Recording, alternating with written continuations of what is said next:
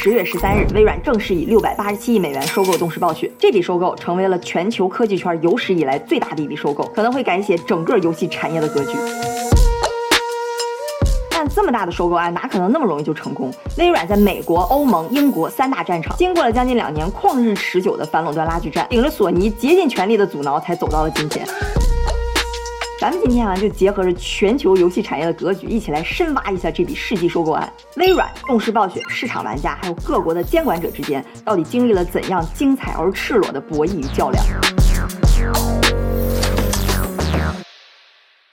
今天这视频哈，咱们分两部分。首先呢，咱们先来聊一聊整个游戏产业大致的格局和这笔收购在整体格局当中起到的作用。第二部分，咱再具体聊这个收购。你要想直接看收购呢，可以直接跳到这个时间点。我跟你说啊，这盘还挺精彩的，嘿嘿。可能很多不怎么玩游戏的小伙伴哈，对动视暴雪这个名字不是那么熟悉，但你八成也听过他们家的游戏，什么魔兽系列、使命召唤、Candy Crush、炉石传说、守望先锋、星际争霸、暗黑破坏神这些鼎鼎大名的游戏，全都是动视暴雪旗下的王牌游戏，它绝对是游戏领域的一个核心玩家。其实你要光看金融数据的话，哈，动视暴雪它的表现其实并不那么突出。二零二一年营收是八十一亿美元，在全球的游戏公司里边只能排到第七。第七听着也不太耀眼，是吧？但你知道前几名都是谁吗？腾讯、索尼、苹果、微软、谷歌，这家伙全是综合型的科技大厂。其实这些大厂哈，多多多少少利用自己平台的优势插足游戏这个赛道，真的只有是动视暴雪在游戏行业里算是那种一步一个脚印儿，一个爆款接着一个爆款拼出来的。而微软一旦跟动视暴雪结合之后哈，你看它的收益就能超过苹果跟索尼，冲到第二，二仅次于腾讯了。好，收购一旦成功，对整个游戏产业意味着什么呢？咱来哎浅分析一下哈。游戏产业呢，我们可以大致分成两大部分：出品方就是做游戏的，和发行方就是不同的平台和渠道。这两边哈，在早期其实还是井水不犯河水的，但随着行业的发展呢，就慢慢开始失衡了，逐渐向平台这边开始倾斜。你想啊，游戏那么多，那出品方这边其实类似于完全竞争，而平台呢就那么几个。另一方面，游戏的开发成本其实是越来越高，很多那种三 A 大作，比如说《赛博朋克2077》《使命召唤》这种，动辄就是几亿美金的研发费用，还要花三到五年的时间。他们成本越高，其实在跟平台谈判的时候，那个劣势就越大。再加上平台手里一般都掌握着流量和资本，就会开始慢慢吃掉它上游的出品方，产生了这种纵向整合一条龙的模式。就自己出品游戏，在我自己平台上卖，这样整个产业链里边的每个环节利润就都是我的。甚至有一些公司哈会采取一种叫做独占的玩法，就 exclusive，注意这个很关键哈，就是我自己家的游戏，你只能在我自己的主机上玩。这里边玩的最典型、最溜的就是任天堂，它的 Switch 平台上里边有百分之八十一的营收都是来自自己家的游戏。我为什么聊这么一大圈要聊这些呢？其实就你看刚才收益排名前几名那个公司，哪个不是依附于自己的平台流量，是吧？所以动视暴雪为什么手里那么多王牌 IP，他还甘愿被收购呢？其实就是因为他夹在这些大平台中间，他自己也难受，因为大家都是优先扶持自己家的游戏，所以动视暴雪它的利润空间就被挤压的越来越小。同时，他这两年也是麻烦不断，官司缠身，他自己也知道游戏这个产业会慢慢走向平台主导的这种格局。那他一寻思，对吧？与其漂泊无依，还不如早早抱上个大腿，这才接受了微软抛过来的橄榄枝。好，咱们继续哈。你看这些平台之间呢，其实它也不是大乱战，它也分不同的战场。像什么腾讯、苹果、谷歌、网易这些，其实他们的主战场都在移动端，就是手游。而真正跟微软在同一赛道的，就是索尼跟任天堂。这仨可是游戏机领域，就是 console 的三巨头了。他们游戏机大家肯定都听说过，索尼的 PlayStation 简称 PS，微软的 Xbox 和任天堂的 Switch。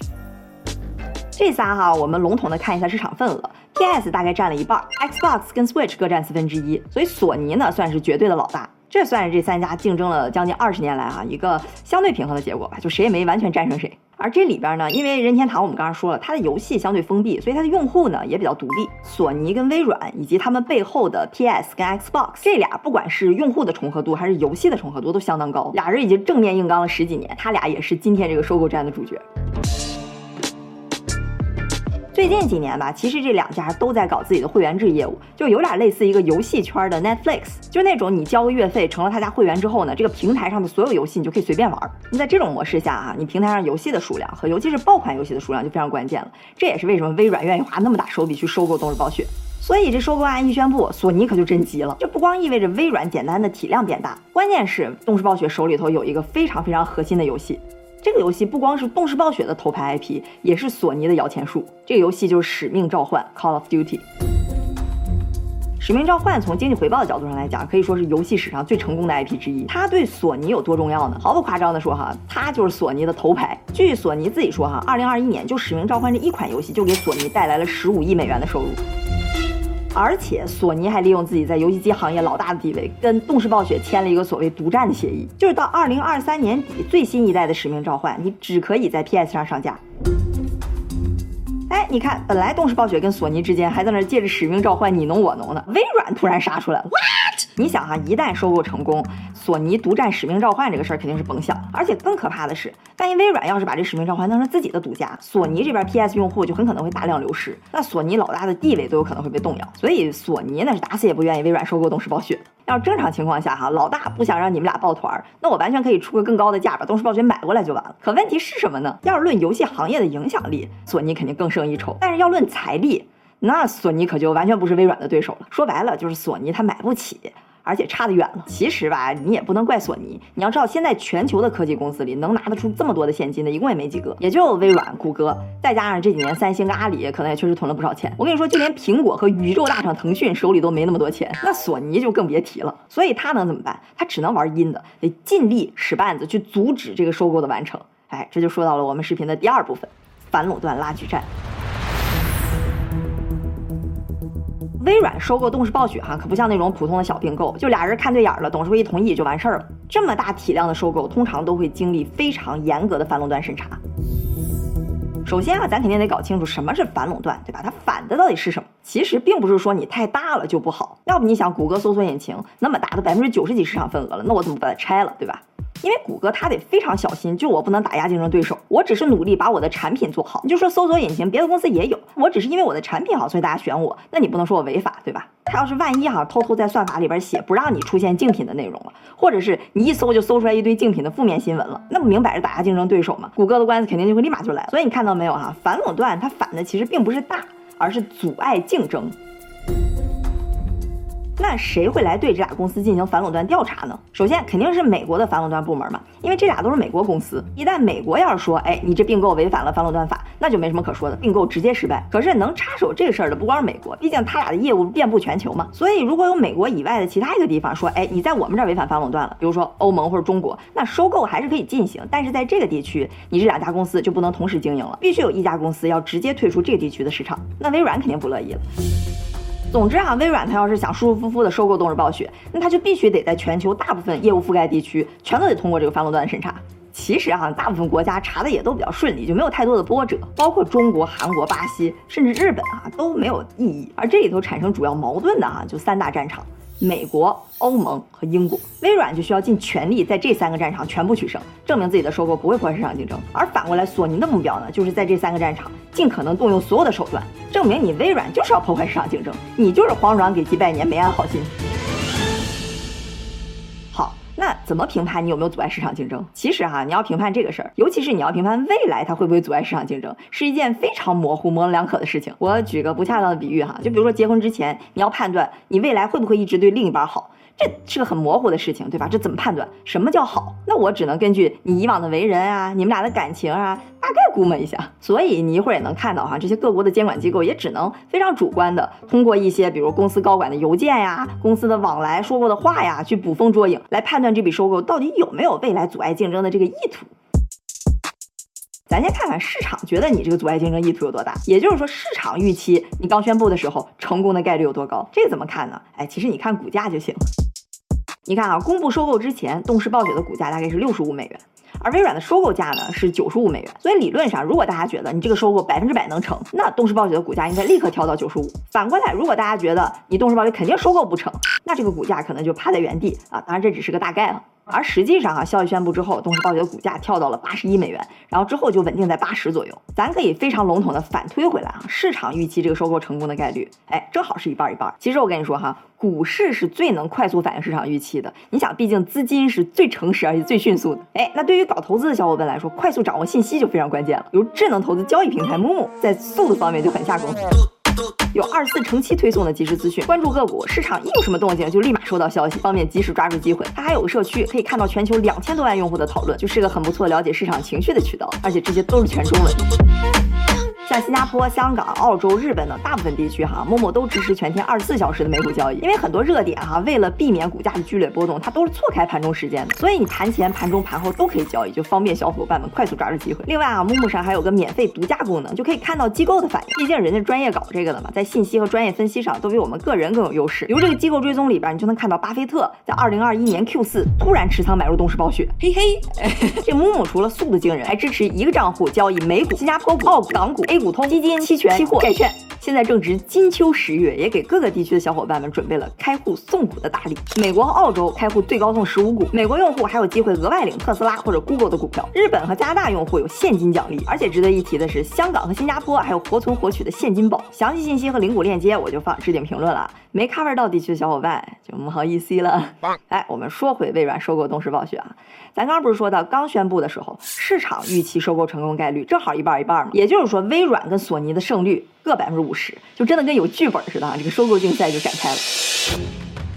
微软不是二二年一月就宣布这个收购计划了？其实他早就意料到了哈，这笔收购肯定是困难重重。索尼这边肯定会各种使绊，监管机构呢肯定是拿着放大镜去找证据，把你查个底儿掉。所以他其实提前就给自己预留了一年半的时间，做好了一个打持久战的准备，把正式的合并日期定在了二零二三年的七月份。就没想到这还是低估了这场拉锯战的市场。果然不出微软所料，经过了初步审查后，美国、欧盟、英国三个国家监管机构都纷纷打响了反垄断的第一枪。二零二二年六月，英国竞争与市场管理局 CMA 宣布对这笔收购立案调查。二零二二年九月，欧盟也开始调查。二零二二年十二月，美国联邦贸易委员会 FTC 也提起了法律诉讼，开始调查并寻求阻止这次收购。自此，微软的反垄断战役在三个战场全线开启。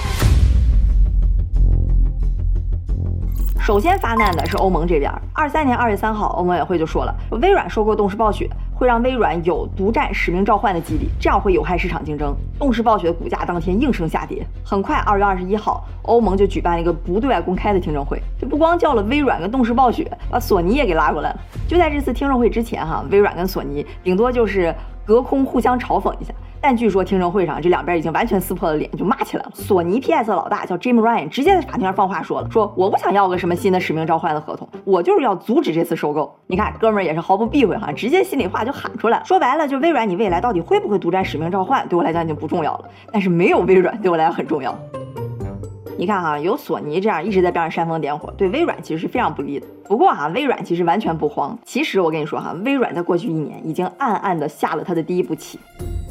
就是尽可能多的跟其他的游戏平台去签那个游戏共享的合同，就我保证未来十年，东视暴雪的使命召唤可以在你们的游戏平台上玩。那另外两大游戏平台任天堂跟英伟达是吧？你看不费吹灰之力，使命召唤来了，那乐的鼻涕泡都冒出来，立马就跟微软签了合同。微软呢，当然也把这份合同送给了索尼，但索尼死活不签。他就当着欧盟委员会的面儿上，不紧不慢的把之前跟任天堂和英伟达的合同呀往桌上一拍，说好，你不是担心我未来会独占吗？你放心，绝对不会，咱们肯定不搞独占，我这白纸黑字都签好了，我们绝对不阻碍市场竞争。而这次听证会上，哈，欧盟委员会不光叫了索尼跟微软，他还找来了像英伟达、谷歌这种第三方，大概意思就是说，哎，你们也来评评理，说句公道话。你想是吧？这时候英伟达、谷歌这边，那微软早就疏通好了呀，对吧？英伟达合同都签了，自然哈就明里暗里的帮着微软说话。再加上啊，微软签合同这一招，确实态度上非常的诚恳，就让欧盟委员会这边火气一下就消了一大半，基本上算是打消了对这次收购的顾虑。好，这是第一次交锋啊，算是微软胜。动视暴雪的股价也稳步上升。我再跟大家啰嗦一下怎么看这个股价哈。就微软它不是要以九十五美元收购动视暴雪吗？所以咱们要是忽略市场的一些这个基本的波动，就是这个股价它越接近九十五，就证明市场认为这个收购成的概率越有戏。好，咱们接下来再来看看英国，就是 CMA 这边的战场。在二三年一月份，哈，也就是刚才欧盟针锋相对之前，CMA 其实就透露过，说有可能要阻止这笔收购。可是呢，微软这边不是放出来了一大波诚意合同嘛，同时再加上一些游说工作，CMA 这边三月份就已经改口了，他就说哈，说我们经过仔细分析之后，我们感觉微软它如果独占使命召唤，对他来讲是 loss making，就是不划算的。意思就是说呢，微软它是有激励共享使命召唤的。那不就是说这笔收购不会阻碍市场竞争吗？动视的股票当天就涨了百分之五，微软这边也是欢欣鼓舞呀，心想这三大战场我总算是先拿下来一个，是吧？哎，还没完哈，这索尼可不是什么省油的灯，直接跳出来就说 CMA 支持微软那是不理性的，因为本来哈这个 PS 比 Xbox 那是怎么好怎么好，但这个收购一旦完成，很可能大家就因为动视暴雪的游戏就不玩我这个好的产品了，而转而去玩那个不怎么好的 Xbox，你说这不是阻碍市场竞争是什么呢？而且我跟你说，索尼还使了个损招，就是索尼这边所有的高管都跟动视暴雪和微软的人压根就不联系了，不沟通了，就甭管你是跟我打电话发邮件，我就不理你，哎，你别再跟我玩什么花招，私底下搞了什么游说，咱就不清楚了哈。总之，一个月之后，英国 CMA 态度来了个一百八十度大转弯。四月二十六号，CMA 直接判决说，不行，你这个收购属于垄断，不能完成。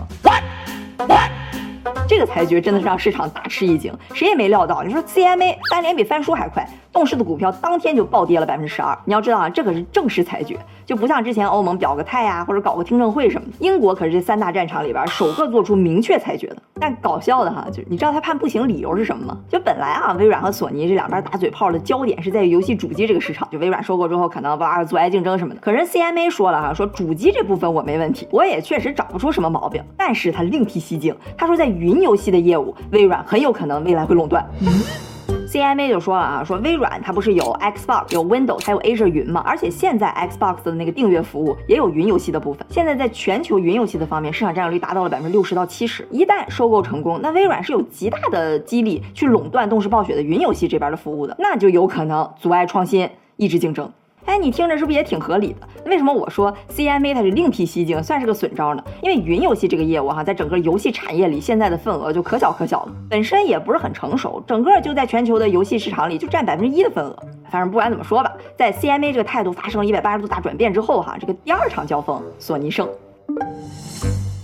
这对微软来说，那绝对就是一个灾难性的失败，catastrophic defeat。因为一切来的实在是太突然了，而且英国的态度很有可能也会影响未来欧盟啊，包括美国的裁决。所以微软的负责人叫 Brad Smith，他就非常煽情的说：“他说这可能是我们在英国运营四十年以来最黑暗的日子。英吉利的海峡从来没有像现在看上去这么宽。”但你可别觉得他这就认输了哈，他一边把他悲伤，一边还说了：“如果你想创业，可能欧盟比英国要合适多了。”你看，果然是老手哈，一边在那点英国，一边还。捧一捧欧盟，就 CMA 这个莫名其妙的大转变啊，英国首相苏纳克都看不下去了，因为毕竟他也不想得罪这些科技大厂。就五月份他就公开表示会对 CMA 进行机构改革，但总归吧，虽然 CMA 接受了潮水般的各种口水攻击，但这个决定最后是没有撤回。好在是什么啊？就对微软来讲，欧盟这边还算是比较顺利。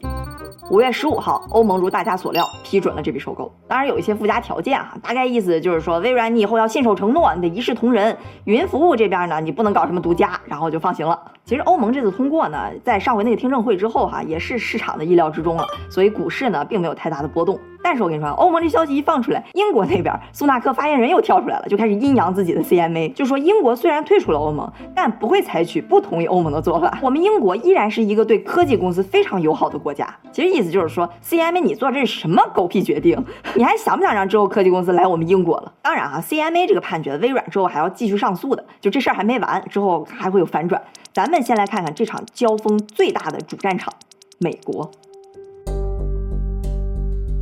美国这边的反垄断机构呢，叫做联邦贸易委员会 （FTC）。不过它跟欧盟和英国不太一样，就是他说了不算。你看啊，欧盟委员会和 CMA 它是有决定权的。CMA 判决了之后，即使是英国首相不同意，也只能骂不两句，对吧？他什么也干不了。可是美国这个 FTC 呢，它是个检查机构，它能做的呢，就是调查这笔收购到底有没有问题，然后收集好证据，上诉到法院去。最后到底收购能不能成，这个决定权是在法院的。我跟你说啊，这个 FTC 虽然它没有决策权，但它可不是个善茬儿。它整天哈就是在市场里到处去寻觅那种潜在的垄断呀、不公平的竞争啊、损害消费者权益啊等等，然后去告他。你想他要证明自己的价值，对吧？自己肯定不是吃干饭的，他就得找那种最大。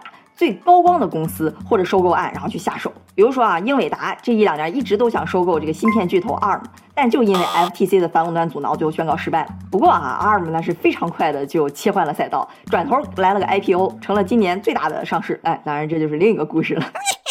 那你想，微软这笔比 ARM 还大的交易，FTC 怎么可能罢手呢？在经过了一年多紧锣密鼓的搜购证据之后啊，FTC 正式向联邦法院申请禁令，请求阻止这笔交易。二零二三年六月二十二日，为期五天的法庭听证会在旧金山拉开帷幕，也是双方最重要的一场战役。微软哈可谓是非常重视这场对决，直接就派出了自己的最强阵容。本来啊，他找游戏的头上来变一变就可以了，但人家不，直接请出了微软整个集团的 CEO 纳德拉。当然哈，还有这个 Xbox 的老大，还有动视暴雪的 CEO。而 FTC 这边呢，也请来了索尼 PS 的老大，就我们刚才说的 Jim Ryan，通过线上的方式参与到这场对决。这边双方争论的焦点哈，还是在游戏主机这个市场。就微软收购之后，到底会不会通过这边在抑制市场竞争这个事儿吧？其实最大的商业事实摆在那儿，就微软它收购之后，它确实有这个能力垄断呀，阻碍商业竞争。但是呢，它也放出了足够低的姿态。所以其实就是你怎么说都有它的道理。法院就是想看微软它到底有没有意图去阻碍竞争，你能不能找着证据证明微软它未来会对这个另一半不好？所以哈，FTC 就管微软要了三百万份的内部文件。注意哈，不是三百万字，也不是三百万页，而是三百万份呢，就包括了这几年跟收购相关几乎所有的内部信息，什么邮件啊、聊天记录啊，甚至开会的视频会议等等。FTC 他想做的是什么？就是想从这三百万份文件里边大海捞针。他最好能找着一句什么话啊？就某年某月，微软的哪个高管说了，说我收购动视暴雪就是想要独占游戏，干掉索尼。这样不就能证明他有独占的意图了吗？而你想，微软肯定也不是吃素的呀，他早就料到那边会要这些材料了，所以他即使内部沟通也都非常的小心，不能露出一点儿想要阻碍市场竞争的痕迹。当然哈，微软它具体到底是怎么想的，有没有这个意图，咱也不知道。但事实是什么呢？就是 FTC 真的是掘地三尺，在这三百万份文件里边也没有找到微软要垄断的证据，反倒是什么？微软这边使出了一招反擒拿。他要了索尼那边内部沟通的材料，那索尼可就没有微软那么小心了。你听欧盟听证会上，Jim Ryan 放那个话，也知道这哥们就是个性情中人，是吧？所以这次加州听证会上，第一天第一个小时，微软就放出来了一个大招，就他摆出了索尼的一份内部文件。这就是那个 Jim Ryan 在刚刚微软宣布要收购动视暴雪的时候，他内部沟通的一封邮件。他就说了啊，微软这次收购根本就不是为了独占，他是出于一个更大维度的考虑。我跟 Xbox 还有动视暴雪那些 CEO 都熟，我非常确定之后咱们还是能拿到《使命召唤》这个系列的新作。这不明摆着吗？他自己都知道微软之后不会独独占《使命召唤》，这可就跟他一直以来对外宣称的微软怎么怎么独占背道而驰了。你看微软这招真是狠啊，对吧？一上来就告诉你说索尼这个 CEO 他人品有问题，他说的话你就不能信。反过来你看我们微软是吧，表里如一，你把我们家底儿都翻了，也没找出任何我们要独占垄断的意图。所以这招一上来，这个 FTC 这一边的索尼在法官面前的形象就大打折扣。接着哈，微软又乘胜追击，就咬准了独占这件事儿。微软 CEO 纳德拉就说了，如果我能做决定，我是希望取消主机市场独占的现象的。但是这个事儿不是我来定义的，是这个行业的领导者已经决定了独占。这种市场竞争方式，这个他讲的比较宏大啊，翻译一下意思是什么呢？就是说索尼，你还说我独占，你看看你那德行，你作为游戏一哥，独占这事儿就是你搞出来的嘛？微软就开始摆事实讲道理，说你看我们 Xbox 上独占游戏只有五十六个。而你 PS 大哥，你索尼你有两百九十六个，你现在还来说我们独占，那是什么道理，对吧？微软就主打一个认怂，就说这个游戏主机市场啊，我们早就败给索尼了。即使收购了动视暴雪，我们也是绝绝绝对不可能形成垄断的。大哥还是索尼您呀，而且我们要跟您共享呀，但是您不签呀，臣妾做不到啊。就整个这一套下来哈，微软把索尼那是从品德到事实，从里到外给羞辱了个遍。我估计哈，当时索尼包括 FTC 的人真的是如坐针毡，如芒刺，刘梗在喉。而且这个听证会有个挺搞笑的地方是什么哈？就你想这些法院的什么法官陪审团，都是那些挺资深、挺传统的叔叔阿姨们。那哪懂年轻人玩的游戏这些？所以你别看哈，五听证会整整五天，实际上啊，微软和 FTC 花了大量的时间给这些老先生老阿姨们去科普游戏行业基础知识。就他们听证会第二天，你知道干什么了吗？把这个 PS 五、Xbox 还有 Switch 三个游戏主机都带到了现场，给他们讲啊这每一个的游戏特点，还顺便打了两盘。到最后一天啊，双方这个冲突的焦点基本就集中在《使命召唤》这款游戏上了。法官们听了半天就纳闷了，说：“哎，我们整了半天就是关于这款打打打的游戏吗？”FTC 的人想了想就说：“啊。”差不多吧，可是这个意思。要我说哈，也真是挺难为这些法官大人的。就这么短的时间，不光要学这么多乱七八糟的基础知识，还要做出很可能会决定行业格局的决策。总之，听证会之后的两周，也就是七月十号，法院做出了判决，宣布 FTC 败诉。裁决一出，动视暴雪的股价立马从八十二点七上涨到了九十一美元。市场认为离最后的成功已经指日可待了。就顺便说一嘴哈，FTC 这次都不是惜败，而是溃败。就法院裁决书里就是叭叭叭叭挨个驳回了 FTC 最开始上诉的理由，就认为微软不会也没有必要去独占使命召唤。我跟你说哈，这个判决一出来，不光是微软高兴，就连谷歌、亚马逊、Meta 都跟着高兴，因为其实 FTC 也在调查这三家公司的一些垄断。这么一闹呢，就会让 FTC 公信力大打折扣。后来 FTC 继续上诉，被驳回了。最后七月二十号正式撤回了对这个收购的质疑。美国这边微软宣告大获全胜。那索尼一看是吧，美国、欧盟两个主要战场全都惨败，那也着实没有什么挣扎的必要了，就同意了微软之前不是说要十年共享使命召唤的那个合同嘛，就基本放弃抵抗了。好，到七月底的时候哈，三大战场都给出了判决，只有英国的 CMA 阻止了这笔收购。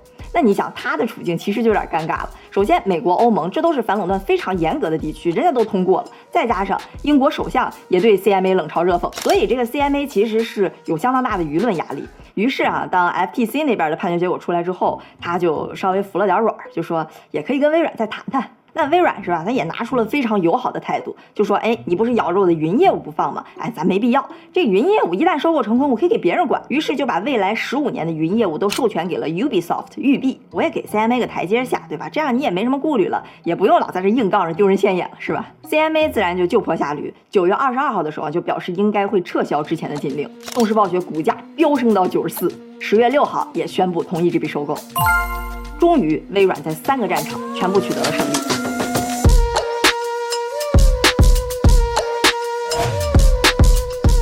比六百八十七亿美元的科技圈最大收购案历时将近两年经过了四十多个国家的批准最终在十月十三日正式收官。